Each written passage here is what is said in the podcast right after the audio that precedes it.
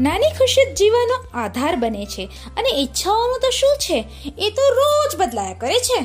આવી જ એક વાર્તા લઈને હું આવી છું એક હતો રાજા ચેનલ પર. એક વખતની વાત છે કે જ્યારે સ્કૂલના બધા વિદ્યાર્થીઓનું રિયુનિયન થઈ રહ્યું હતું અને બધા જ છે ને અંદરથી એટલા ખુશ હતા કે ઘણા બધા સમય પછી અમે અમારા જૂના મિત્રોને મળીશું. કોણ કેવું દેખાતું હશે એ વિચારમાં ને વિચારમાં તો રાત્રે કોઈને ઊંઘ પણ ના આવી. ખબર છે કેમ? કારણ કે એવું હતું કે કાલ ક્યારે થઈ જાય અને ક્યારે અમે બધા એકબીજાને મળી લઈએ. અને કેવા કેવા દેખાતા હશે, ક્યાં ક્યાંથી બધા મારા મિત્રો આવશે, કોણ શું બની ગયું હશે એ વિચારોમાં વિચારોમાં તો રાત વીતી ગઈ. અને એ દિવસ આવી ગયો કે જ્યારે બધા મળવાના હતા. અને બધા મળ્યા પણ ખરા. કોઈ ડૉક્ટર બની ગયું હતું તો કોઈ એન્જિનિયર. અને કોઈ તો બહુ મોટો બિઝનેસમેન પણ બની ગયો હતો. ઘણા તો એટલા બધા પૈસાવાળા બની ગયા હતા કે વિચાર પણ ના આવે કે આ એ જ છોકરો છે કે સ્કૂલની છેલ્લી બેન્ચીસ પર બેસતો હતો, ક્લાસની છેલ્લી બેન્ચીસ પર બેસતો હતો અને ભણવામાં સાવ ઢ હતો. અને આજે બહુ મોટો બિઝનેસમેન છે. અને પછી તો બધા ખાટી મીઠી યાદો સાથે મળ્યા અને એટલું બધું એન્જોય કર્યું, એટલો બધો ખુશ થઈ ગયા બધા કે ના પૂછો વાત. પણ બધાની નજર એક સરને શોધતી હતી, અજય સરને. એ બધાના ફેવરેટ હતા, બધાને ગમતા હતા. કેમ કે એ બધા સાથે મિત્ર ભાવે રહેતા હતા. અને પછી તો સર પણ મળ્યા અને બધા એમને મળીને જે ખુશ થયા છે કે ના પૂછો વાત.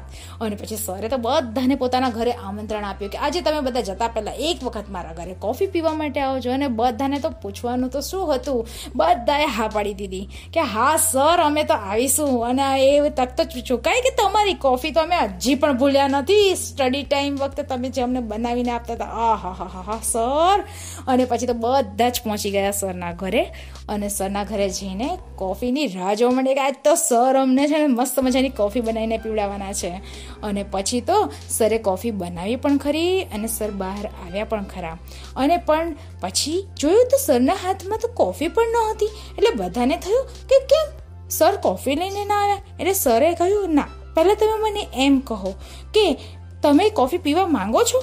તો બધા કે, હા, સર, આ કેવો સવાલ છે? અમે કોફી પીવા તમારે આવ્યા છીએ. તો પછી કોફી તો પીને જ જઈશું ને. તો કે તો પછી જાઓ તમે બધા અને રસોડામાં બધા માટે મેં કોફી મૂકેલી છે. જાતે જાઓ અને પોતાના મગ લઈ આવો.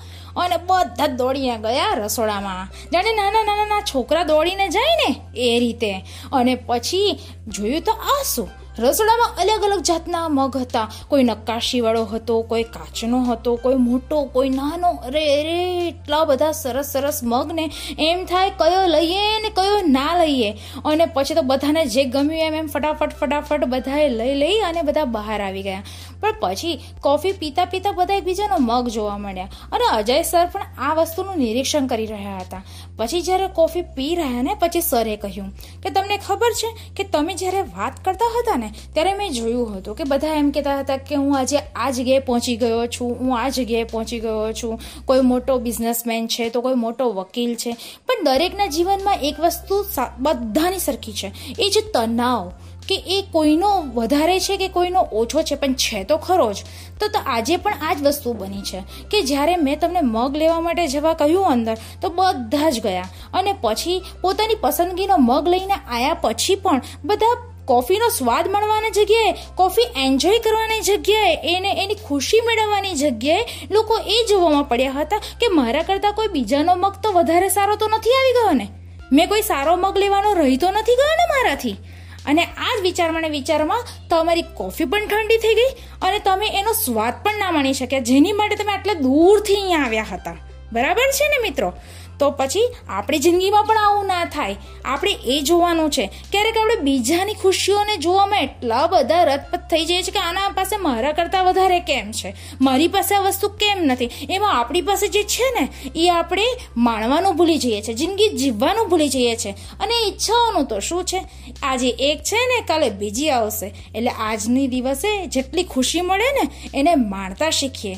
તો બસ આ જ સારા વિચાર સાથે હું આજે આપણે રજા લઉં છું. જય સ્વામિનારાયણ.